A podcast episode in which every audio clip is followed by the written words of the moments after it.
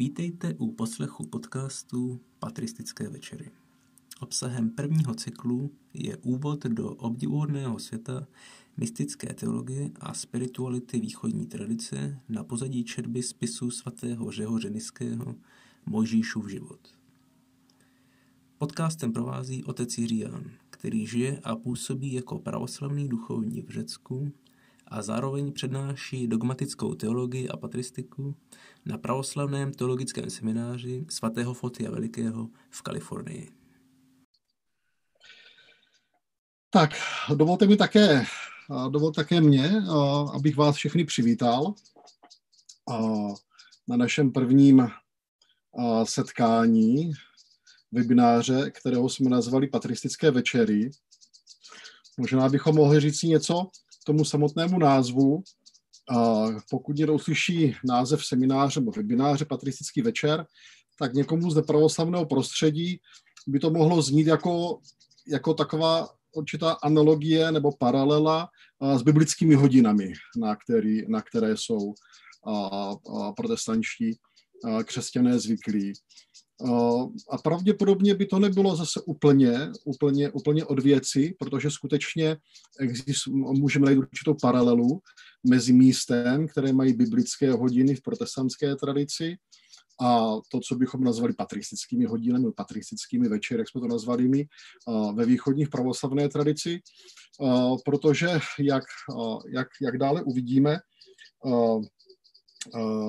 ve východní tradici, v pravoslavné tradici se klade, samozřejmě klade se velký důraz na studium písma, ale je to vždycky studium písma, které je pod, pod vedením ne toho samotného věřícího, který přistupuje k tomu písmu, ale jsme vedení, tak jsme vychováváni ve východní tradici, přistupovat k písmu ne přímo, ne přímo, protože jak dále, jak, jak budeme mít možnost, asi budeme slyšet opakovaně, písmo v sobě skrývá mnoho duchovních pokladů, ale aby člověk měl možnost z nich čerpat duchovně, je potřeba obdržet nějaký klíč, kterým, tu, kterým ty prameny, tu studánku otevře, a tímto klíčem ve východní tradici jsou, jsou svatí otcové.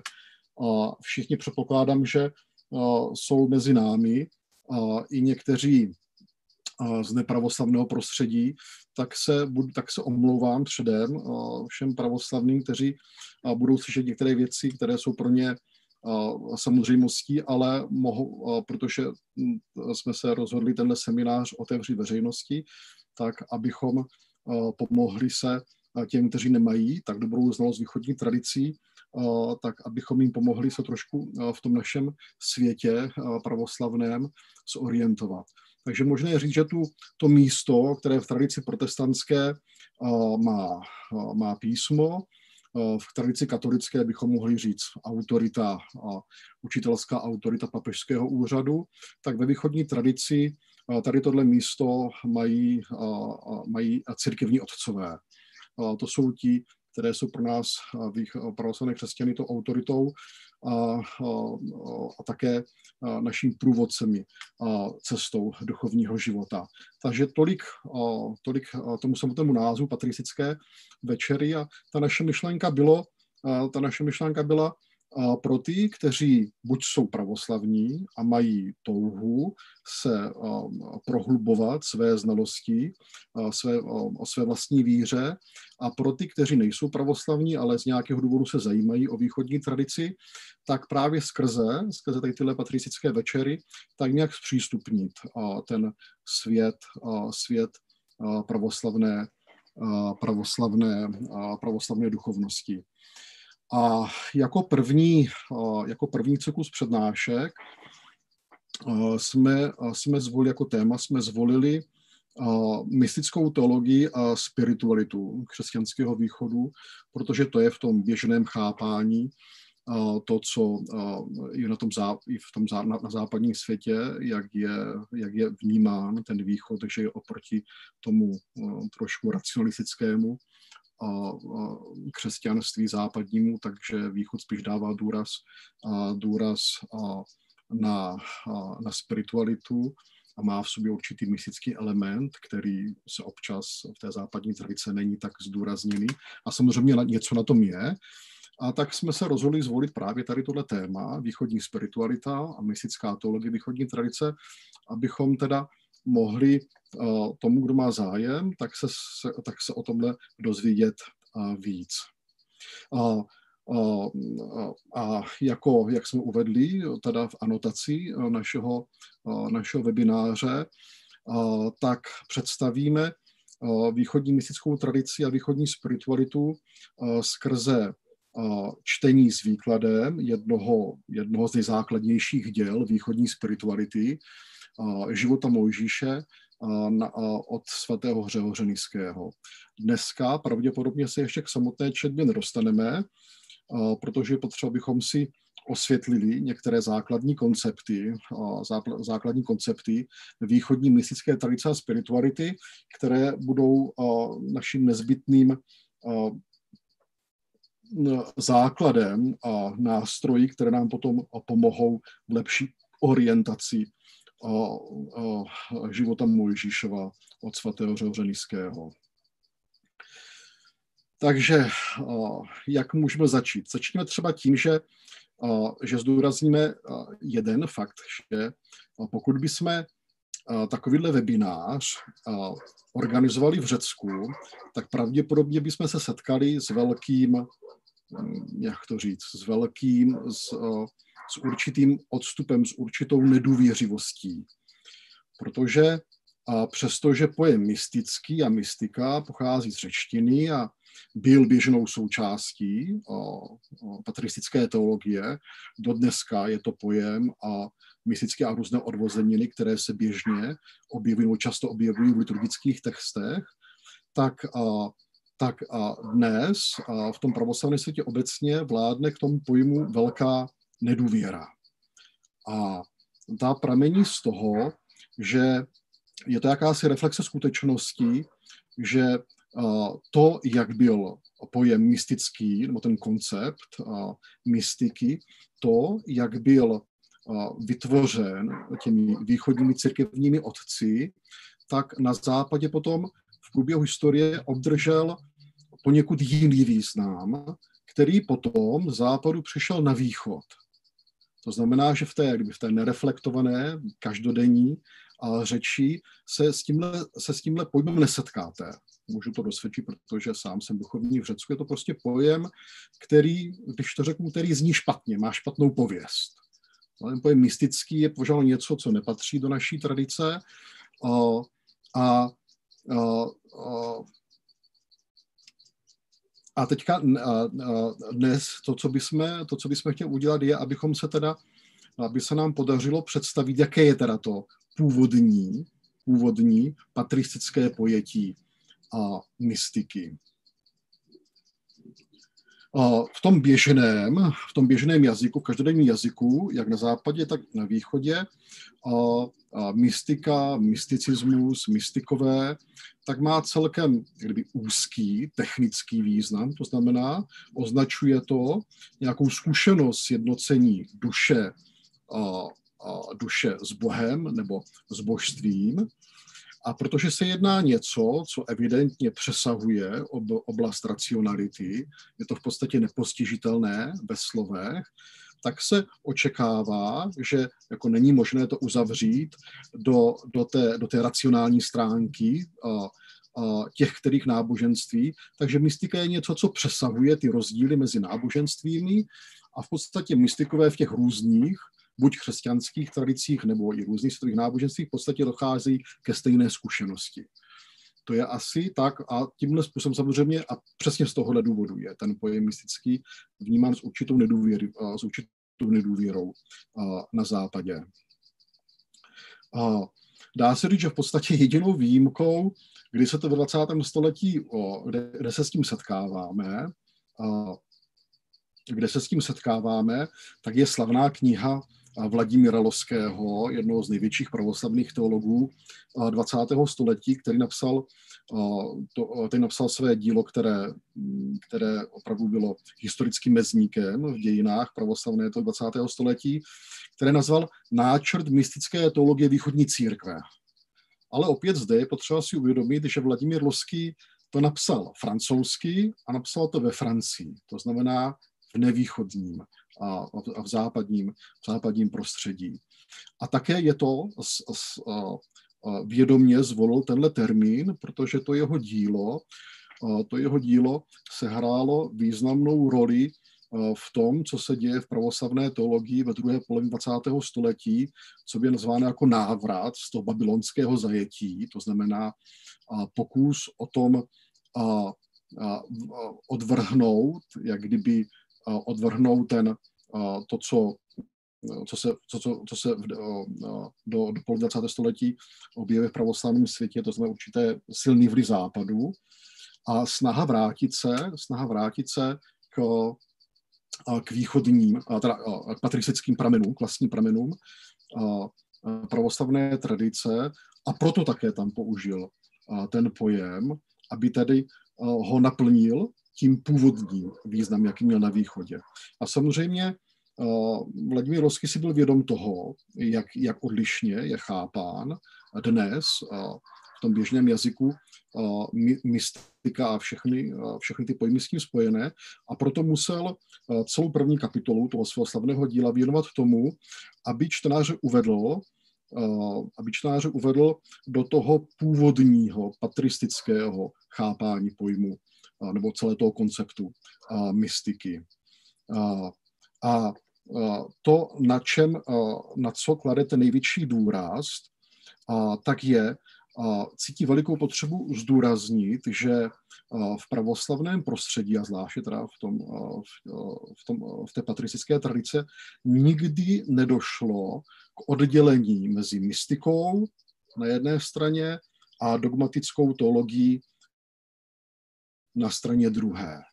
Nikdy tady nedošlo to, co historicky se objevilo na západě ve středověku, ve scholastice, kdy vidíme určité schizma, to znamená určité oddělení mezi tou, mezi tou univerzitní scholastickou teologií a teologií mystickou.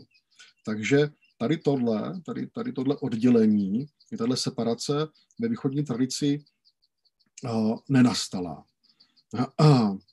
A je jasné, jako historikové to zdůrazní, že specifikum západního křesťanství byla oproti, teda východnímu křesťanství, byla určená mimo jiné právě tím, že, se, že, v té, že v tom období středověku, kdy se kladou základy nové latinské středověké Evropy, a, takže tam došlo k tomu, že se a, univerzitní scholastická teologie vyvíjela nezávisle Do, do jisté míry na mystické teologii. A, a to z hlediska východu se, se stalo ke škodě jak, teda té, a, jak, té, a, jak té dogmatické teologie nebo scholastické teologie, tak i té mystické teologie. Protože a, a, jsou tady dvě, a, dvě nebezpečí. Jak pro, tu, jak pro tu univerzitní teologii, tak pro tu mystickou teologii v okamžiku, kdy se začnou vyvíjet nezávisle jedna na druhé. Takže v případě té univerzitní nebo akademické, scholastické teologie, pokud se odvíjí nezávisle nebo do určité míry autonomně, teda od toho mystického, Od, od, od mystického života, od, od, od, od živé duchovní zkušenosti, tak tam je velké nebezpečí to, že se nám, že to, co se do určité míry stalo, teda samozřejmě na západě, že se objeví takzvaný duchovní život ubíjející extrémní racionalismus. To znamená, že máme teologii, která pramení ne z duchovní zkušenosti, ale pramení ze snahy člověka intelektuálně a přistoupit a k Bohu. To je to nebezpečí ze strany teda té, té, té univerzitní akademické teologie, ale a, což mimo jiné také samozřejmě vede tomu, to, co, s tím se setkáváme v té scholastické teologie, že se nám, že se kultivuje určitá neodpodstatněná, a, nebo můžu říct přemrštěný optimismus, a, co se týče rozumu a jeho schopností proniknout do božích tajemství. Je tam určité pokušení toho, že si stáhneme, že si stáhneme Boha do těch úzkých hranic lidského rozumu a tak o něm budeme pojednávat. Ovšem bylo tady, bylo tady potom i pokušení pro, nebo určité nebezpečí, plynoucí tady z tohohle oddělení, také pro tu mystickou teologii, která se objevuje paralelně s univerzitní teologií, a tam je to, co bychom mohli nazvat pokušení nespoutaného mysticismu.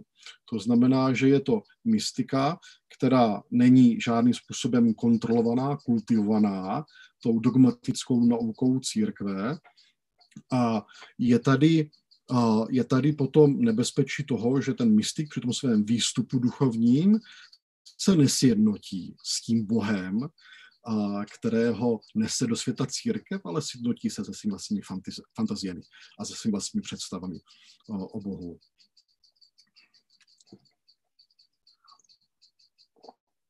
Teďka, a to je a zase ten, ten, je teda historický fakt, že na západě k tomuhle došlo, k tomu ne, ne k plnému oddělení, ale k určitému par, paralelnímu vývoji. A na východě k tomuhle, k tomuhle a, a nedošlo. A v tom východním pojetí naopak mystika jako živá osobní zkušenost na jedné straně a dogmatická nauka a církve, tak jsou chápány, že se nacházejí v příčinném vztahu. Jedna není možné, nemůže být oddělena od, od druhé. Protože v tom východním pojetí z jedné strany ty, ta dogmatická nauka církve tak není nic jiného než reflexe a plod duchovního života svatých otců, kteří ve svém životě dosáhli mystické zkušenosti. To znamená, a, a dosáhli sjednocení s Bohem, dosáhli vidění Boha.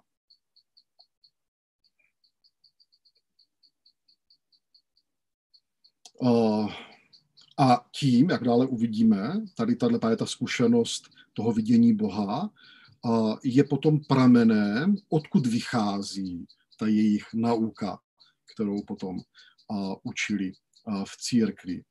A, Tady tohle, tenhle přístup je možné lépe si uvědomit, nebo můžeme ho, můžeme ho ukázat na tom,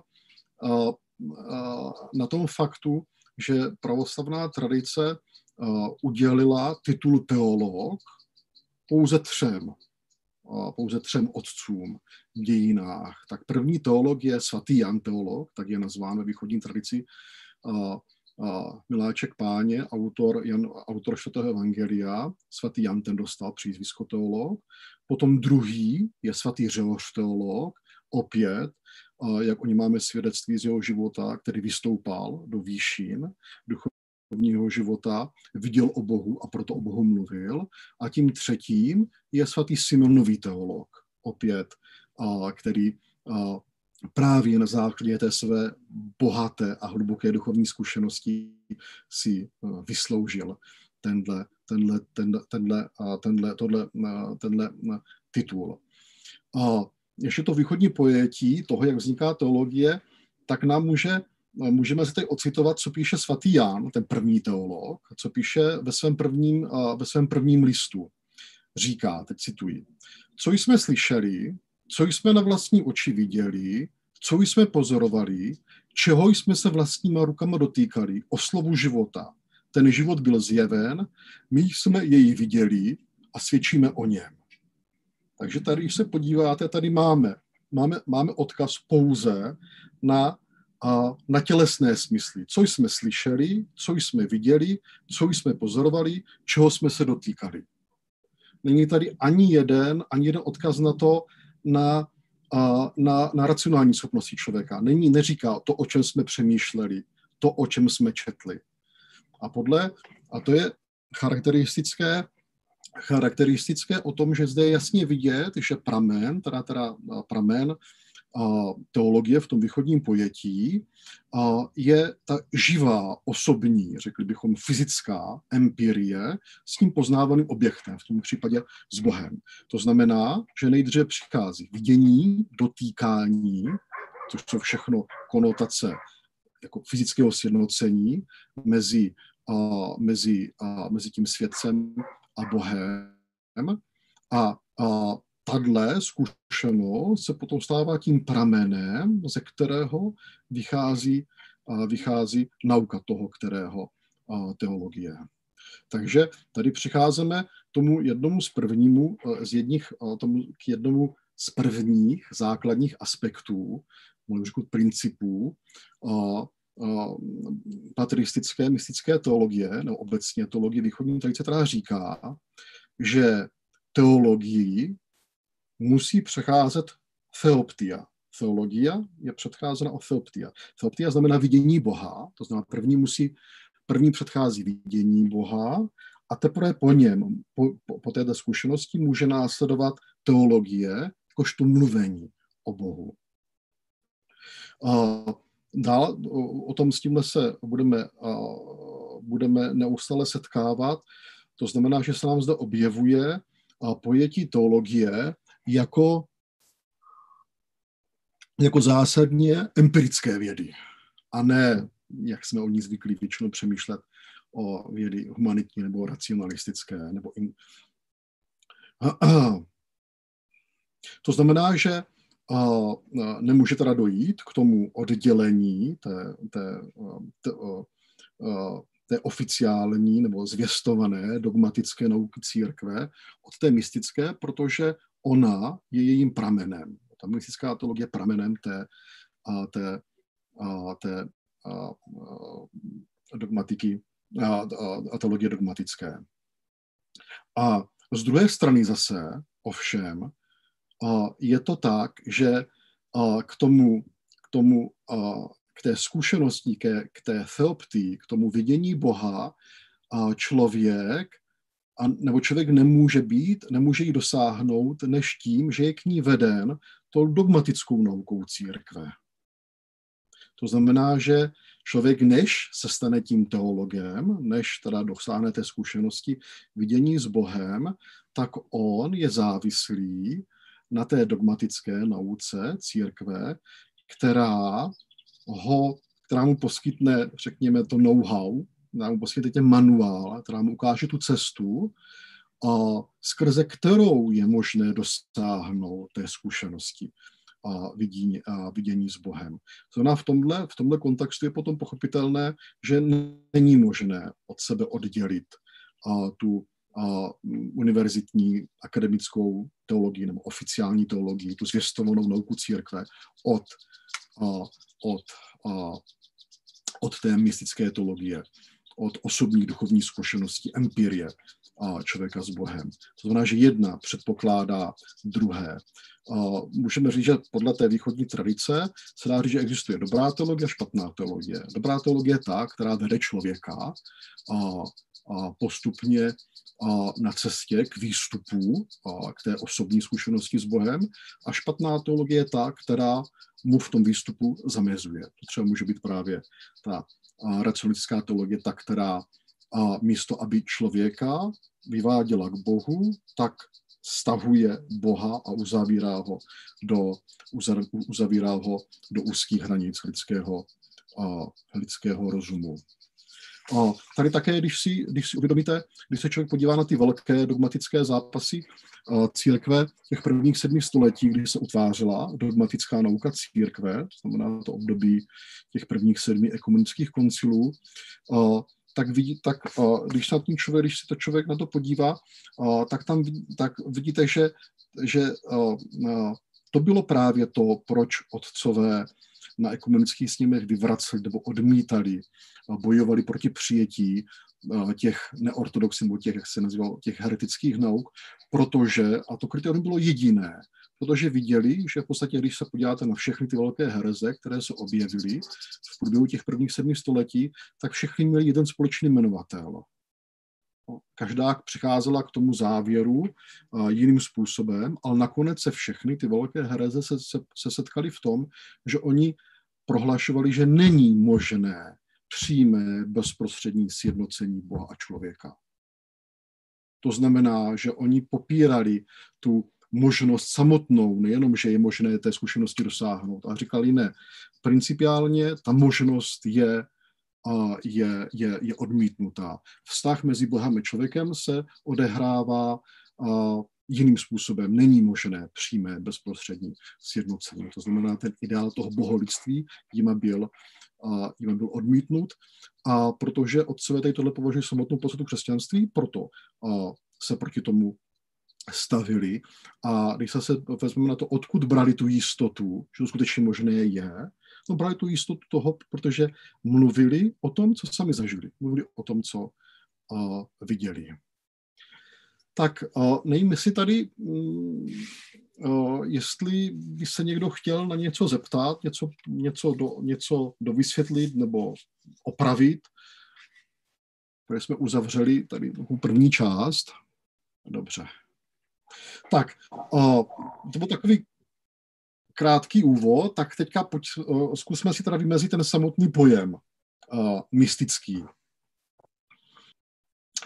Uh, mystický, jak už jsme teda řekli, vychází uh, z východní, vychází z řeckého pojmu mysterion, mysterion, česky, bychom, česky to překládá jako mysterium, uh, což je pojem, který uh, byl naplněn v průběhu v průběhu dějin, jak v křesťanském, tak i v křesťanském mnoha, mnohými významy, ale můžeme říct, že všechny ty jednotlivé významy měly jeden společný, měli, nebo měli jeden společný, společný obsah. A ten je patrný i na tom, jak je pojem mysterion, mystikos, jak je ten, jak je ten pojem používán v současné novořečtině. A můžeme si vzít jeden příklad, který, myslím, to bude velice pěkně ilustrovat. Vezmeme si slovní svoje, spojení mystikes ipiresies. Mystikes ipiresies znamená v novořečtině uh, ipiresies, řeknu takhle, jsou služby. To znamená mystikes ipiresies jsou mystické služby. Samozřejmě se nejedná se o žádné uh, mystické služby, ale jedná se o tajné služby. Mystikes ipiresies je pojem, je do dneška používán oficiálně, jak my nazýváme tajné služby. To znamená, že je vidět, že ten původní význam toho slova mysterion, což není nic jiného než tajný, skrytý, tajný, neurčený, k veřej, neurčený ke zveřejňování, tak to je ten původní význam, který nacházíme v průběhu dějin.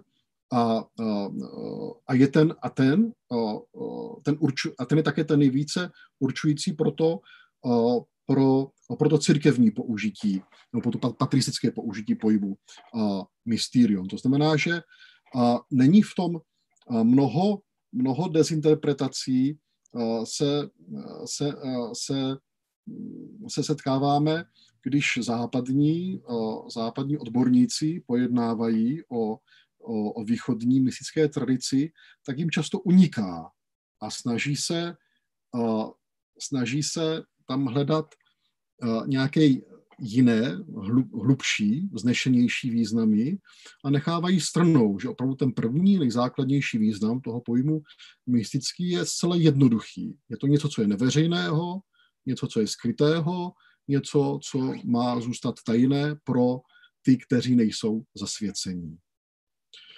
V tomhle, v tomhle svém smyslu používá pojem mysterion, pojem mystický, už svatý Pavel v Evangeliu a, a ve, svých, a ve svých listech, když mluví o tom, že v Kristu se zjevilo tajemství, které, jak říká v Koloským, které bylo a, to veliké tajemství, které bylo pokolení, po věky a pokolení skryté, nyní však bylo zjeveno jeho svatým. Takže svatý Pavel už tady používá, ano, v Kristu se nám odhalilo něco mystického. To znamená něco, co bylo v, do, do, do, do, do příchodu Krista neznámé. Bylo to skryté. A když si to pozorně, když se nad tím pozorně, když to pozorně přečtete, ten verš z prvních Koloským dvacet šest říká, ano, takže bylo to mystické, to znamená, nebyl, nikdo o tom nevěděl, dokonce říká, i ani anděle o tom nevěděli, o tomhle tajemství, myslíte, že tajemství vtělení, tak ono to bylo teda, bylo to mystické, skryté, tajné a, te, a, a teprve teď to bylo zjevené, ale ne všem, Říká, bylo to zjevené jeho svatým. To znamená, že i, po, že i, i, i, na, i nadále, i po Kristově vtělení, těm nesvatým, to znamená nekřesťanům, a zůstává to veliké tajemství dále mystickým. Zůstává, neví o něm. Neodhalili ho. Další, a, takže to je ten, opravdu ten původní význam toho pojmu a, mystický, něco, co je skryté před, a co, co má zůstat skryté, tajné, nezjevené. A další použití a, toho pojmu mysterium, a, a, myst, a, a, mystika, mystický, se nacházíme v oblasti, a nacházíme v oblasti a, liturgického života a, a východní tradici. Dodneska, dodnes, a ve východní tradici, v řecké východní tradici nazýváme svátosti, nazýváme mystíria. Český se zavedlo, protože proto nemáme pojem, tak, to, tak se to většinou překládá jako tajiny. Tajiny, to znamená, že a i tady je velice důležité se uvědomit, proč, z jakého důvodu, teda východní tradice svátostí nazývá jako mystíria, to znamená něco mystického. A, a podobně liturgie je nazývána jako mystagogie, to znamená a, a, jako obřad, a v průběhu kterého a, jsou a, křesťané zasvěcováni, jsou uváděni do, něco, do něčeho, co je mystické, do božích tajemství. A, a, A teďka je potřeba zdůraznit, že svátosti, to, co nazýváme české svátosti, jsou, o, jsou mystickými, jsou mystéria, jsou tajiny ve dvou významech, ze dvou důvodů je nazýváme tajinami. Ten první je, že ten původní, nebo ten, který od počátku přítomen je, že mystéria nebo církevní svátosti musí být střeženy a musí být střeženy z dosahu, z dosahu nekřesťanů, z dosahu těch, kteří ještě nejsou zasvěcení. To, to, to máme doloženo v, v první, v prvotní tradici církve, kdy, jak všichni víte, že byla, byli na, na, na, na církevní obřadné liturgii, mohli být přístupní pouze, pouze křesťané, nešlo o nešlo to, co je dneska, jak je to dneska vnímáno, nešlo o nějaké veřejné obřady, ale byly to obřady vymezené, byly mystické, to znamená, byly, byly přístupné pouze těm, kteří již skrze to první mystérium, křest, byli zasvěceni do, do těch božích tajemství. A potom ještě druhý důvod, proč ty svátosti jsou nazývány tajinami, a to v tom, že každá svátost má dvě stránky. Má tu stránku viditelnou, tu vnější stránku, ale pak má tu druhou stránku, ta, která je mystická. To znamená, není, není viditelná, není skrytá a není viditelná, není zjevná. To je ten samotný obsah a, té svátosti a ta zůstává skrytá, to slovo mystická, zůstává pro ty, kteří ještě nemají aktivované ty vnitřní duchovní smysly. Oni se třeba mohou účastnit na svátostech, na svátostech, ale zůstává, ale, ale jak kdyby účastní se na svátostech pouze z té stránky viditelné, té vnější, které se možná tvoří tu podstatu svátostí. A, a ten fakt, že, fakt, že ve východní tradici se svátosti nazývají tajinami, teda mystíria, je zcela zásadní pro správné pochopení toho patristického konceptu mystického života. To znamená, že mystický život není ničím jiným, než druhou stranou, než obrácenou stranou svátostného života. To znamená, že nějaká a, a, a pojetí, to, takové to, jak jsme, jak jsme o něm mluvili, o toho pojetí mystika jako nějakého privilegovaného jedince, jo, to znamená, že máme tady nějakou kastu, a, kastu a, zasvěcených mystiků, kteří jak kdyby nezávisejí a na svém duchovním výstupu, na životě církve, na svátostech, protože našli nějakou kratší nebo jistější, přímější cestu k Bohu, tak je samozřejmě něco, co je zcela neslučitelné s tím patristickým pojmem a s tím patristickým pojmem a, a, a, a konceptem mystického života, protože, a to je strašně důležité uvědomit, a, a při té, když západní odborníci častokrát, když pojednávají o, o východní mystické tradice, tak ne vždy je jim tenhle rozměr jasný a, a,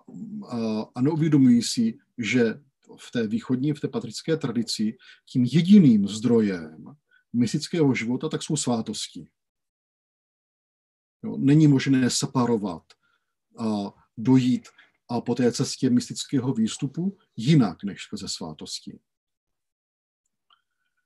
A další význam pojmu mystický, ten, se kterým budeme mít hodně co dočinění, a tak se v patristické tradici objevuje při výkladu, při biblické interpretaci, při výkladu písma. Podle pojetí otců, jak dále uvidíme, každý biblický text má dvě vrstvy. Jedna zjevná, viditelná, to je ten, uh, svatý Řehoř říká prochyros, tak, tak tu, tu, kterou máme hned k ruce, když otevřeme písmo, no, to je ten literární nebo historický význam písma, ale to není všecko. Pak se v písmu se nachází ta druhá, hlubší uh, vrstva, uh, která je opět nazývána jima jako mystická, mystický význam písma.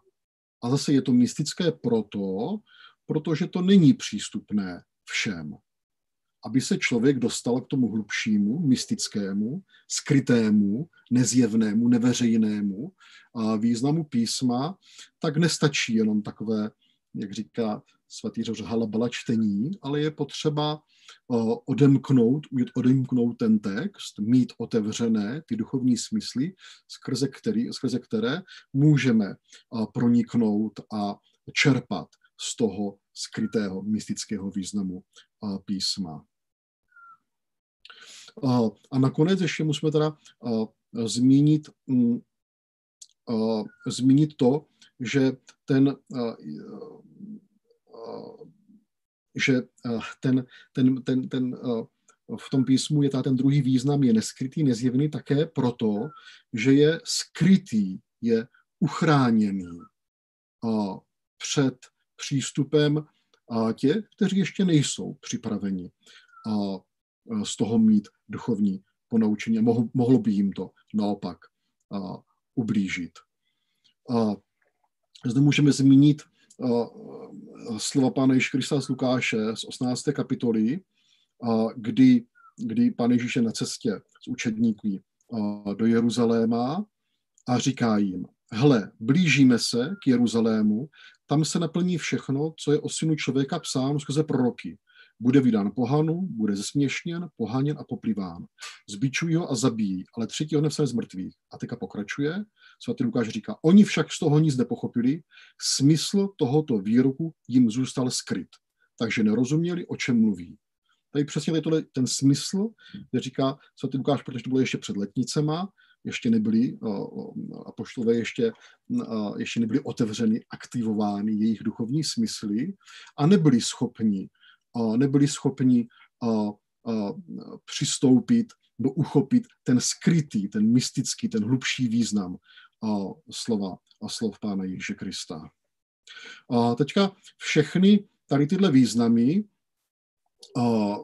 toho pojmu mystický nacházíme a také u svatého Řehoře a, a budeme se s nima setkávat při jeho četbě života Mojžíšova. A, dobře, tak já myslím, že tady bychom opět mohli dělat krátkou pauzu, jestli je, protože jsme skončili krátkou druhou podkapitolku naši, našeho setkání, tak jestli je nějaký dotaz.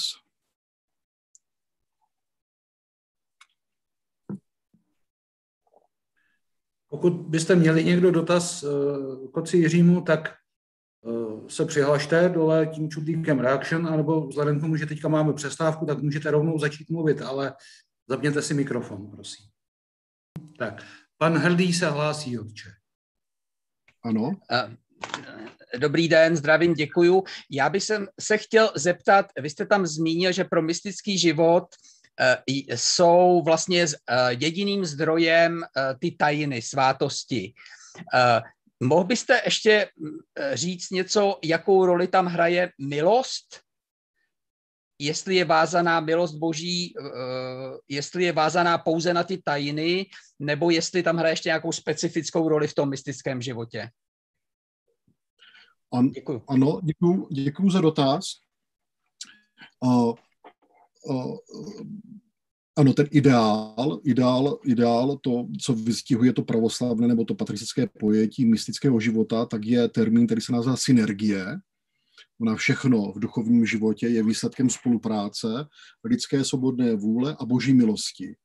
Uh, boží milost samozřejmě není vázaná pouze na svátosti, jsou určité úrovně boží nestvořené milosti, ale potom ty, ty, ta, ta milost, ta, která člověka rodí skrze křest k tomu duchovnímu životu, ta, která ho osvěcuje skrze milost, nebo skrze miropomazání, kdy je, teda když člověk přijímá Ducha Svatého, a pak zvláště tajina Eucharistie, tak ta nemůže být ničím nahrazena.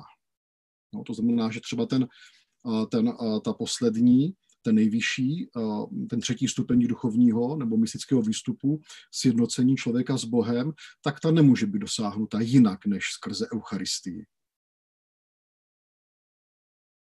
No, takže a samozřejmě teda ty tajiny jsou teda tím, tím, tím nositelem, skrze které, skrze které přijímáme my tu milost toho duchovního života, ale samozřejmě jsou, tu, tu čerpáme i při studiu písmu, v modlitbě a tak dál, ale takže myslím, nevím, jestli je dostatečné.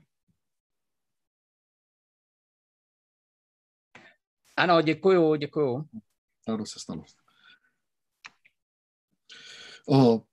To se nám ještě udělá teďka možná zřejmějším, když přistupme teďka k naší třetí podkapitolce, abychom teda uvedli to, co jsme si řekli, všechno o tom významu pojmu mystický, nebo toho konceptu mystiky, mystického života, abychom to nějak dali do souvislosti s tím, jak, jak, jak pravoslaví chápe duchovní život, tak zkusme si položit, zkusme položit uh, hypotetickému pravoslavnému křesťanovi, uh, kdyby se ho nějaký západní křesťan zeptal, v čem podle něj, v čem podle pravoslavného křesťana spočívá podstata ortodoxie nebo podstata křesťanství.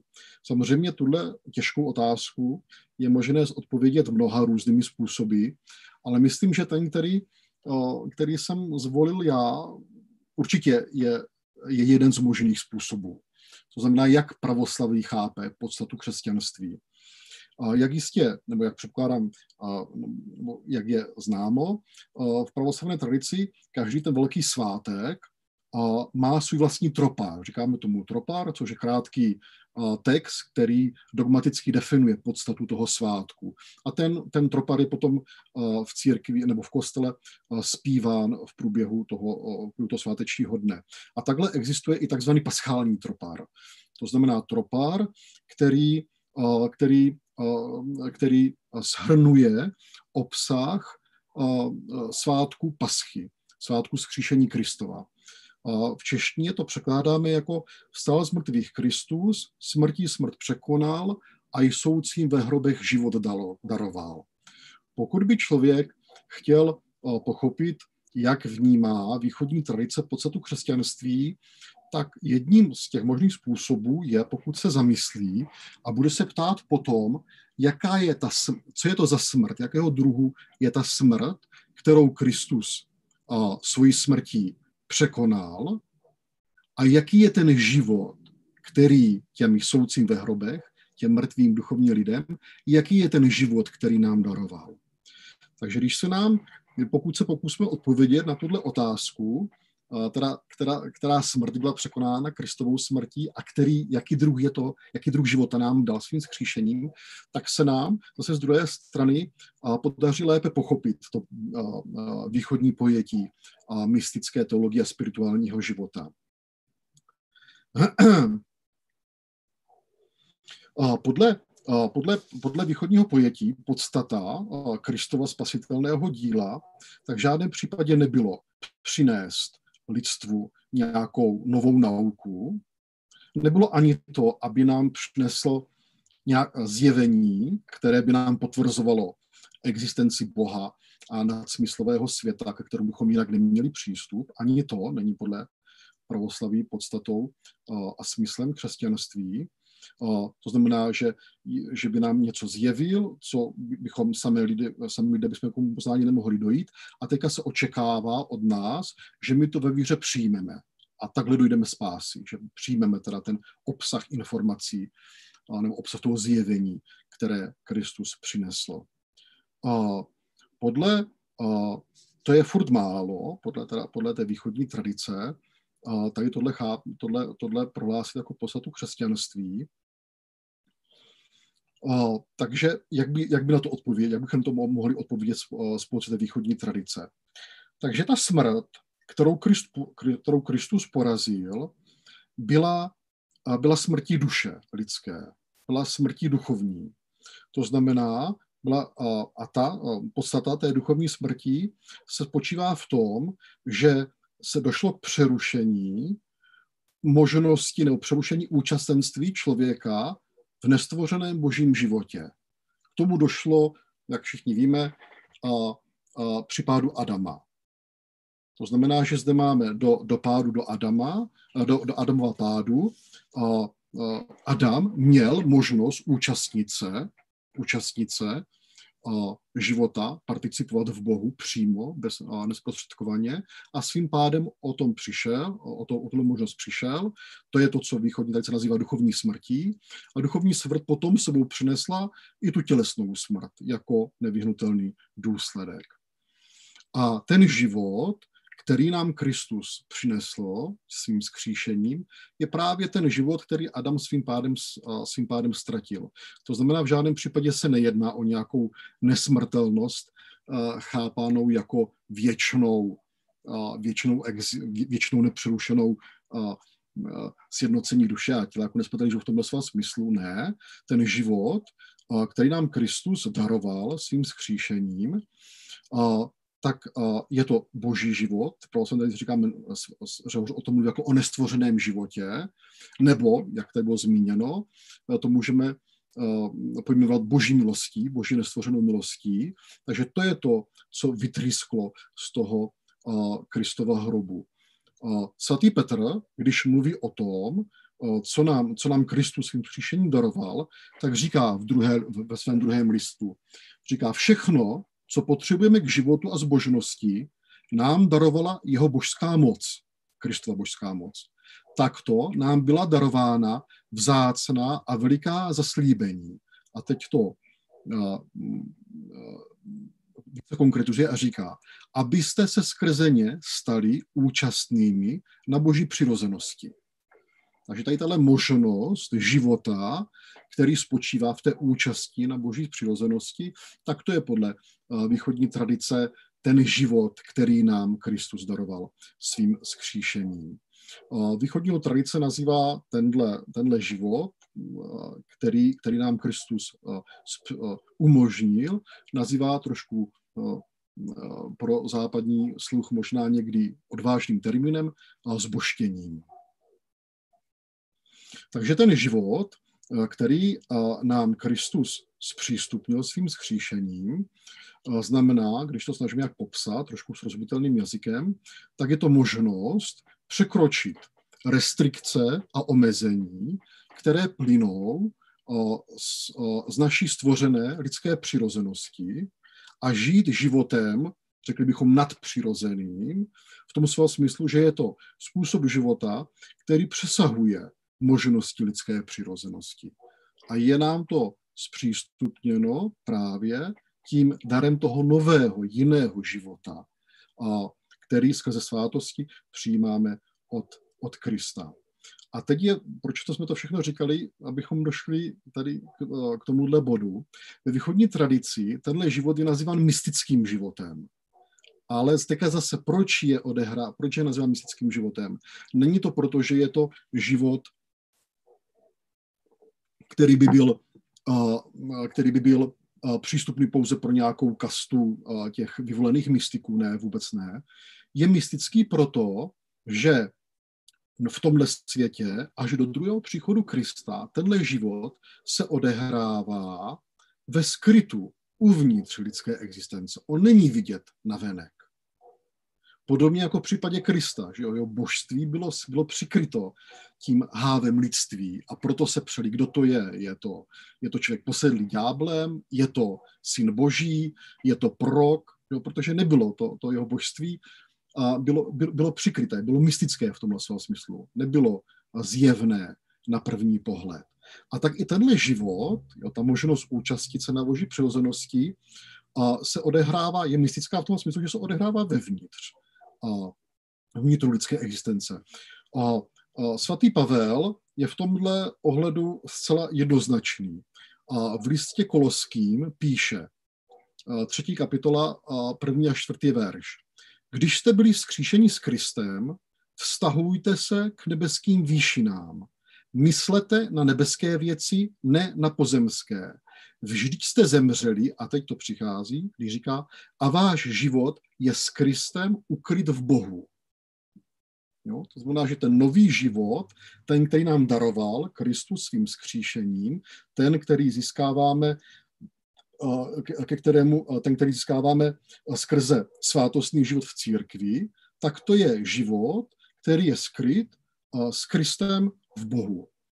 A v následujícím verši pak, pak svatý Pavel dodává.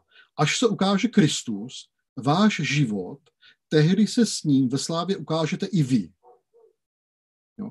To znamená, že podle té východní tradice a podle její eschatologické nauky, to, co je teď mystické, to znamená skryté, není to vidět navenek a pouze jeden svatý je schopný poznat druhého svatého, to znamená ten člověk, který má otevřené ty duchovní oči, je schopný vidět, je schopný vidět, co se odehrává ve skrytu existence toho druhého duchovního člověka. A, tak a to potom a, na, po, a, po druhém příchodu Krista bude, už nebude mystické, ale bude to všem zjeveno.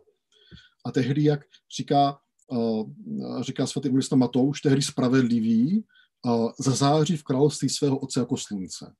To znamená, podle té východní tradice, vše, to, co je teďka mystické, to znamená skryté, vnitru každého jedince, tak na posledním soudu, při druhém příchodu Krista, vše bude zjeveno. Ať je to život jakýkoliv, vnitř bude potom zjeven navenek. A, takže, jak jsme teda řekli, v tom prvním setkání, možná tomu budeme potřebovat i část toho druhého setkání, jak vidím, že to asi nestihneme všechno představit, tak cílem teda toho našeho úvodního setkání je před, představit ten východní koncept, a, východní koncept a, nebo to východní pojetí mystické tradice. A, dlouho jsem přemýšlel, jaký text zvolit, a, který, by nám, a, který by nám dobře posloužil v tom uvedení a v představení a, toho východního pojetí mystické tradice, až nakonec jsem skončil u jednoho velice, velice významného textu svatého Dionysia Areopagity, kteří, jak předpokládám, asi většinou známe, je teda jeden, jeden, z, nej, z, jeden z nejdůležitějších představitelů východní mystické tradice, který zcela zásadně ovlivnil mystickou tradici, a to nejenom na západě, to jenom na východě, ale sehrál i velice důležitou roli ve na západě v dějinách mystické teologie nebo spirituality západu. A v jednom svém v jednom svém listě a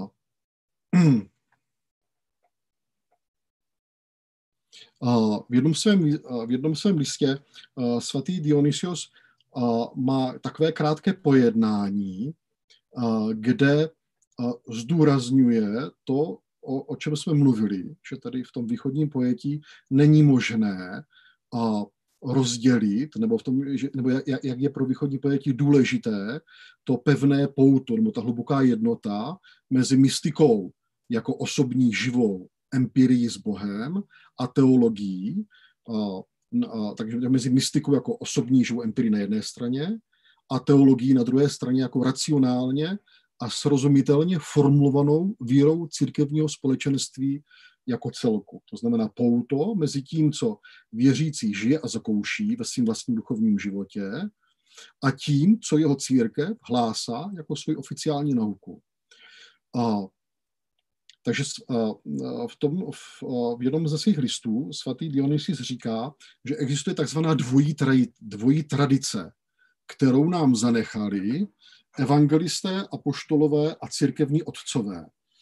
A teďka on popisuje tu dvojí tradici a, a myslím, že pokud se trochu zastavíme a, a vysvětlíme si, co tím svatý Dionysios chce říct, že nám to objasní a, a velice dobře přiblíží to východní pojetí mystické teologie. Takže svatý Dionysios teprve říká, máme teda dvojí tradici, a pojďme si nejdřív představit tu první tradici. A říká, že ta první je aporytovské mystiky. To znamená, aporytos znamená, že je nevyslovitelná, nemůže být, nemůže být uzavřena do slov, nemůžeme o ní mluvit, a je mystická. A to opět je mystická v tom slova smyslu, že, že je ono z, z mnoha důvodů, ale ten základní důvod je, že se o ní nedá mluvit, anebo že se o ní nemá mluvit. To už má být skrytá před očima mnohých. A dále o ní říká, že je symbolická a obřadní. To znamená, to je, to je, to je ta tradice, která nám byla, to je ta tradice, jak byly v, jak byly v církvi ustanoveny svátosti.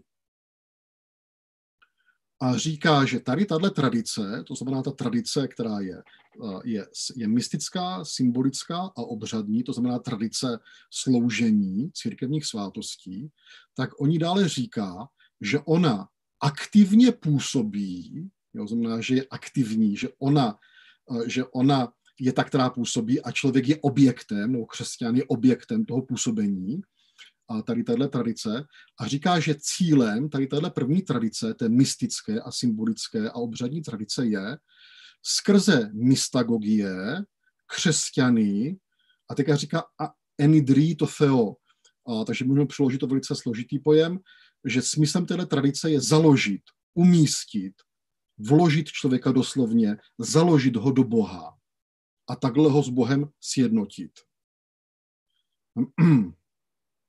O, takže tady tato tradice, o, o které svatý Dionysios mluví, je teda mystická, můžeme říct dvo, v dvojím ohledu. Za prvé, je tajná, neveřejná, je přístupná pouze těm, o, kteří mají přístup k církevním svátostem, a potom, a zde důvodu je mystická proto, že se při ní odehrává něco, co převyšuje všechny poznávací schopnosti člověka, něco, co není možné pochopit, ale je to pouze možné zakusit. No, není, není to možné pochopit, není možné o tom pořádně mluvit, ale je to možné empiricky zakusit. A, tím je, a, a to je sjednocení člověka s Bohem. No, zvláště potom tajemná Eucharistie je skutečně ta, která podle svatého Dionysia člověka, člověka zakládá přímo do, do vnitřního života Boha. A takže to je první tradice, tak to nazývá mystickou. A teď říká, také je druhá tradice, kterou uh, svatý Dionysius představuje v podstatě jako protiklad vůči tady téhle tradici. Takže říká, že zatímco teda ta první je nevyslovitelná mystická, ta druhá tradice, říká, je zjevná, je známá a můžeme o ní mluvit. Potom zatímco ta druhá je teda je, je ta, uh, která Je, je symbolická a mystagogická, tak říká ta druhá, nazývá ji, je filozofická a používá racionální argumenty a důkazy. A pak říká, zatímco ta první je teda ta, která nás která zas, která zakládá toho křesťana do Boha, tak ta druhá má za úkol přesvědčovat druhý nebo, anebo zvěstovat jim o obsah křesťanské nauky. A když teda představil tady tyhle dvě tradice, to znamená jednu mystickou, a to, je ta, a to, je ta, to je ta tradice a, a svátostí a to jak, to, jak je křesťan skrze svátosti umisťován, zakládán do Boha. A potom máme druhou, a druhou tradici a teologickou, což je ta teologie, tak jak ji známe. a kdy je to a říká, že nakonec, potom říká, když, když, když představíte v podstatě protikladu, tak říká, ale a, a, nakon, tím končí a říká, a tímto způsobem je v naší tradici propojeno a spoutáno to, co je mystické a nevyslovitelné s tím, co může být vysloveno a popsáno. A opět tady, tady, tady, tady vidíme, tu, vidíme to pouto mezi, mezi tou mystickou zkušeností a tou, a tou církevní teologií. To znamená, že ta posloupnost je následující. Nejdříve je věřící křesťan, je skrze církevní mystagogii, skrze to svát, skrze tou tajnou mystagogii, to znamená skrze svátostí, je veden po cestě mystického výstupu až k vrcholu, ten, kdo jim projde úspěšně. Tam se uděje to, že takový člověk bude, takový křesťan je vložen, založen do Boha, dosáhl sjednocení Bohem a, a, a tímto okamžikem je potom připraven stát se tím teologem a, a reprezentovat nebo zvěstovat, vysvětlovat lidem, kteří ještě nedosáhli tu zkušenost, tak jim vysvětlovat to, co je předmětem, co je obsahem křesťanských tajemství a křesťanské víry. Takže z toho, co jsme do, doteď jsme zdůraznili, tak se pravděpodobně už, uh, už osvětlilo, uh, že, uh, že je zde jeden velice významný aspekt východní mystické tradice nebo východní mystické teologie spirituality, že je, v, že je ve své podstatě, uh, uh, že je ve své podstatě empirická. To znamená, že základ je zde, ta podstata se nachází ve zkušenosti, živé zkušenosti, v empirii toho svatého otce se sjednocením, se zkušeností dosáhnutí sjednocení s Bohem a vidění Boha. Ta je, jak se teda ukázalo, ta je pro východní teologii v podstatě jediným akceptovatelným pramenem pro teologii jako takovou. To znamená, že ten empirismus té východní mystické tradice nám říká, že teologické poznání, ke, které dosa, ke, kterému, ke, které, ke kterému, kterého, kterého, které dosahuje ten mystik a který je současně tím předmětem oficiální nauky církve a to, co církev zvěstuje, tak není v žádném případě výsledkem nějakého intelektuálního úsilí člověka, a není to výsledkem našeho přemýšlení o Bohu, ale je to jednoznačně empirická, empirické poznání. Takže pokud bychom, abychom to, myslím, že na to je, na to je potřeba položit zvláštní důraz, na ten empirický aspekt východní mystické tradice, zvláště v tom západním prostředí, kde to není tak úplně samozřejmé. Takže pojďme si k tomu něco, něco říct. Takže kdybychom chtěli být věrní doslova tomu patrickému chápání, pak bychom, pokud bychom chtěli zařadit nebo klasifikovat teologii jako vědu, tak, by, tak, by, tak ji musíme zařadit ne mezi humanitní obory, tam, kam se obyčejně zařazuje, ale do oblasti přírodních věd. Protože metodologie a té, té a východní, nebo teologie v tom východním pojetí, tak, je, tak má daleko blíže k metodologii přírodních věd, než k metodologii humanitních věd. A pokud bychom zde chtěli přibližit ještě z jiné strany, tady to empirické pojetí teologie, a, a, a použili bychom proto to, co se objevilo v západní tradici jako protiklad mezi dva druhy, dva druhy gnosologie. Na jedné straně máme racionalismus a na druhé straně máme empirismus. A empirismus je zde chápán jako, jako druh poznání, který přistupuje ke smyslové zkušenosti jako jedinému platnému zdroji poznání. No pak racionalismus je ten, který chápe, že pouze rozum je, no přistupuje k tomu, že pouze rozum je zdrojem těch, těch základních pravd. Takže pokud bychom použili tady tohle rozdělení, tohle napětí mezi racionalismem a empirismem, tak v každém případě teologie v tom východním pojetí je, je, je zásadně uh, empirická.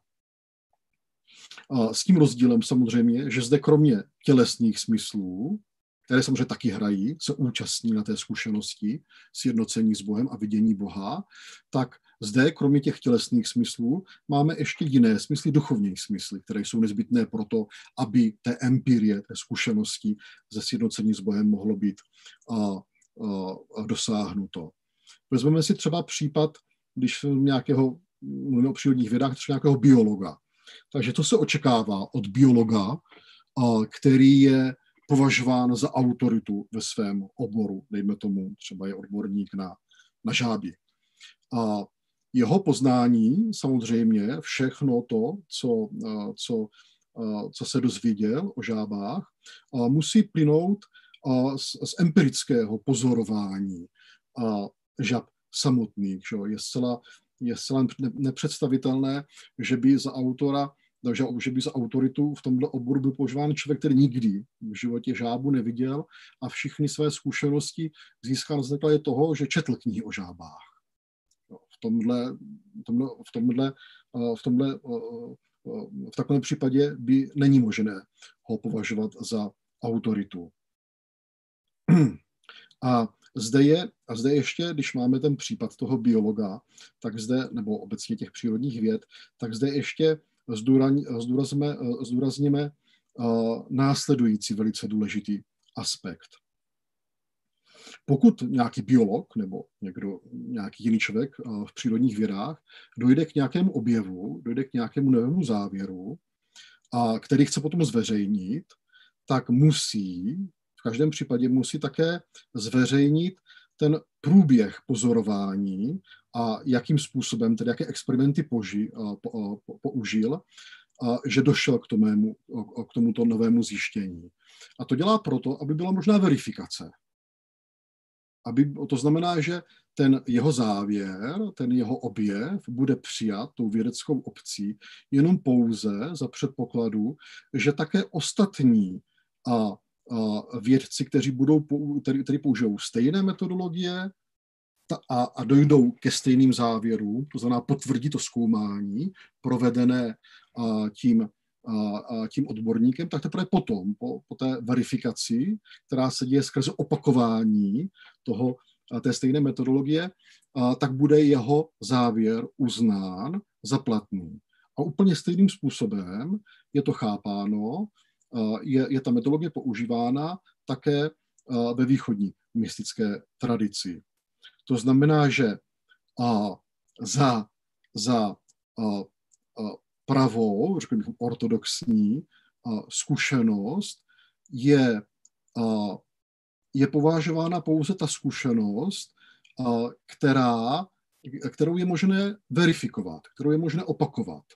To znamená, že se předpokládá, že ten člověk, který bude následovat tu metodologii svatých otců, to znamená to, jak oni popisují to, tu mapu toho duchovního výstupu, to znamená, bude následovat stejný způsob života, kterým žili oni, bude používat stejné nástroje, to znamená, bude mít přístup k těm stejným svátostem, jako měli ti otcové, tak potom s pomocí Boží, s milosti Boží, musí dojít, musí dojít ke stejné zkušenosti, ke stejnému poznání, jako došli, jako došli oni. A tady tohle, to, co je dalším významným aspektem východní mystické tradice, že zde neznáme, že se zde nesetkáváme s tím, co bychom nazvali mystickým individualismem.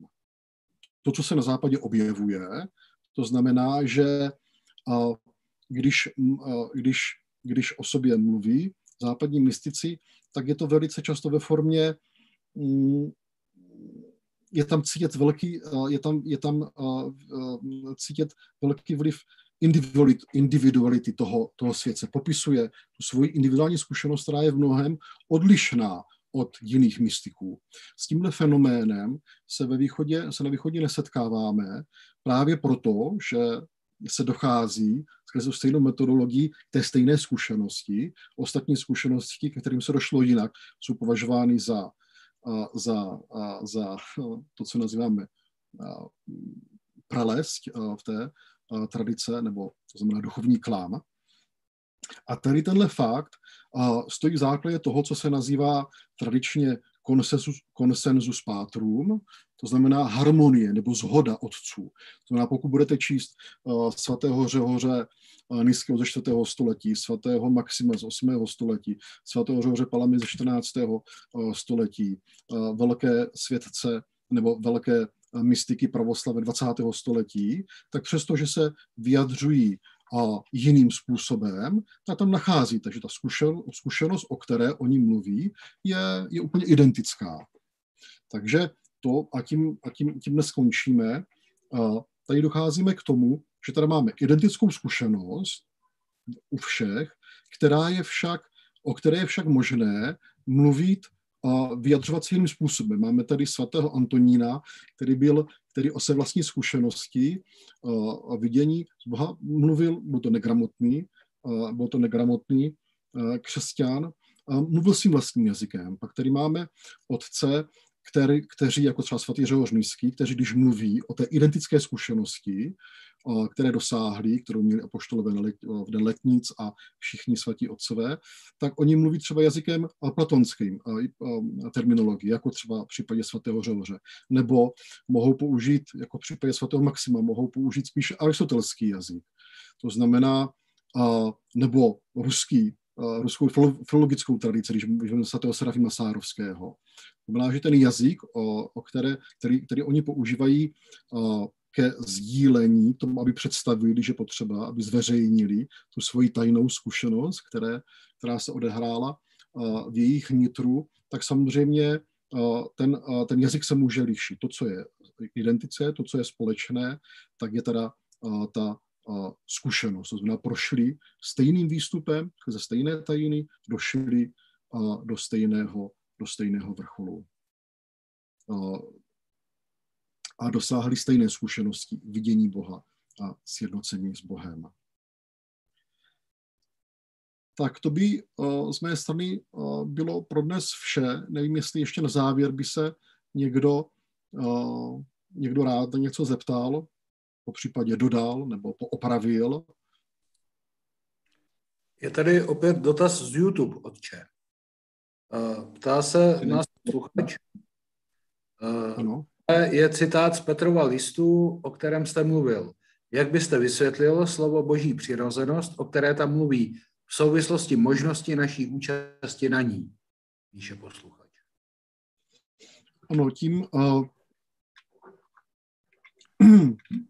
uh, můžeme opět, uh, opět uh, nebo to vysvětlit tím, čím jsme právě skončili. To znamená, že ta zkušenost sjednocení s Bohem je identická, ale To, vyjad, to pojmenování této zkušenosti, nebo lepší řečeno popsání této zkušenosti se samozřejmě liší. To znamená, že pokud by člověk četl tenhle, tenhle výrok svatého Petra o naší účasti na boží přirozenosti optikou nebo terminologií církevních otců ve šestém století, kdy došlo k jasnému rozlišení mezi A nebo kdy, kdy už ten obsah boží přirozenost se stal v podstatě technickým termínem s jasně vymezeným obsahem, tak už by to nebylo možné, protože samozřejmě a, a zkušenost všech těch a, velkých mystiků východních spočívá v tom, že ano, a ta zkušenost má dvě, má, když to řekneme, má, má, má dvě části. A ta první část nám říká, že je možná přímá, bezprostřední, nesprostředkovaná zkušenost člověka s Bohem. Je možné sjednocení s Bohem.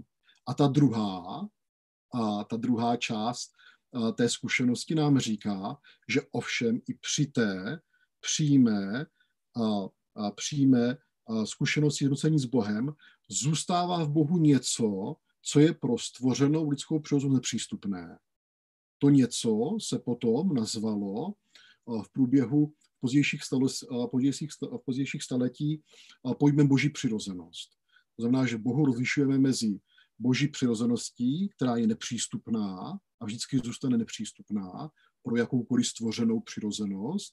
A vedle toho je, jsou zde boží energie, které jsou stejně tak Bohem jako boží přirozenost, ale s tím rozdílem, že už jsou parci, parci, participovatelné. Člověk na nich může mít účast. To znamená, že kdybychom A, a, a podle, podle výkladu otců samozřejmě svatý Petr to, to co, co, co chce říct, a tou účastí na boží, na boží přirozenosti, tak v žádném případě, že nechce říct a, a, tou terminologií toho čtvrtého století, že máme možnost účasti na boží přirozenosti, ale chce tím říct, ano, je možná bezprostřední, bezprostřední sjednocení člověka s Bohem. Ale přitom samozřejmě zůstává něco, co je mimo dosah.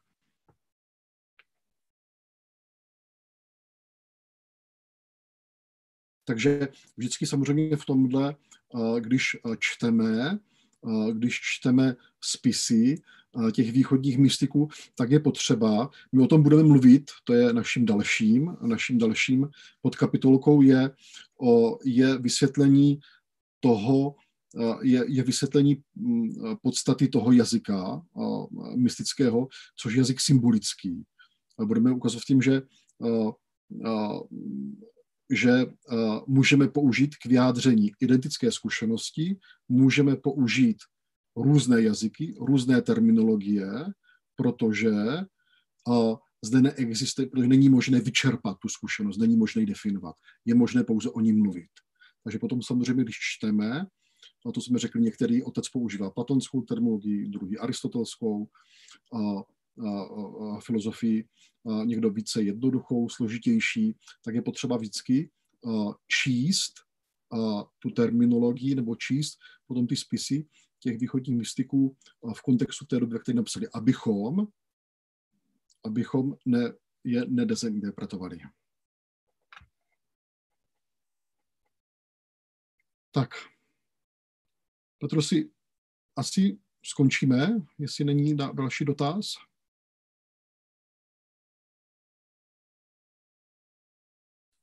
Tak, proběhl jsem to, žádný dotaz tady neregistruju, otče, takže no. Vypadá to, že zbytek necháme na příště. Myslím zbytek dotazů, kdyby nějaký byly. Píše nám tady jenom posluchačka z YouTube, že děkuje za obohacující výklad a pěkný večer. Tak, děkuji moc krát. A já bych rád poděkoval všem, všem zúčastněným za, za, jejich, za jejich účast a budu se těšit na setkání za čtrnáct dní, opět o půl osmé v pondělí českého času a můžu vám pouze ujistit za, za náš tým, který to organizujeme, že se budeme velice těšit a budeme poctěni, poctěni, pokud se k nám znovu za čtrnáct dní připojíte. My společně děkujeme vám, otče, za čas, který jste věnoval přípravě prvního patristického večera a přípravě obecně toho cyklu. Přejeme vám hezký večer do Řecka. Děkuji. A s vámi se všemi se loučím, přijde vám pozvánka na příští večer mailem, tak jak jste zvyklí. Sledujte náš Facebook, případné novinky se tam dozvíte. Děkujeme ještě jednou a Christos anesti.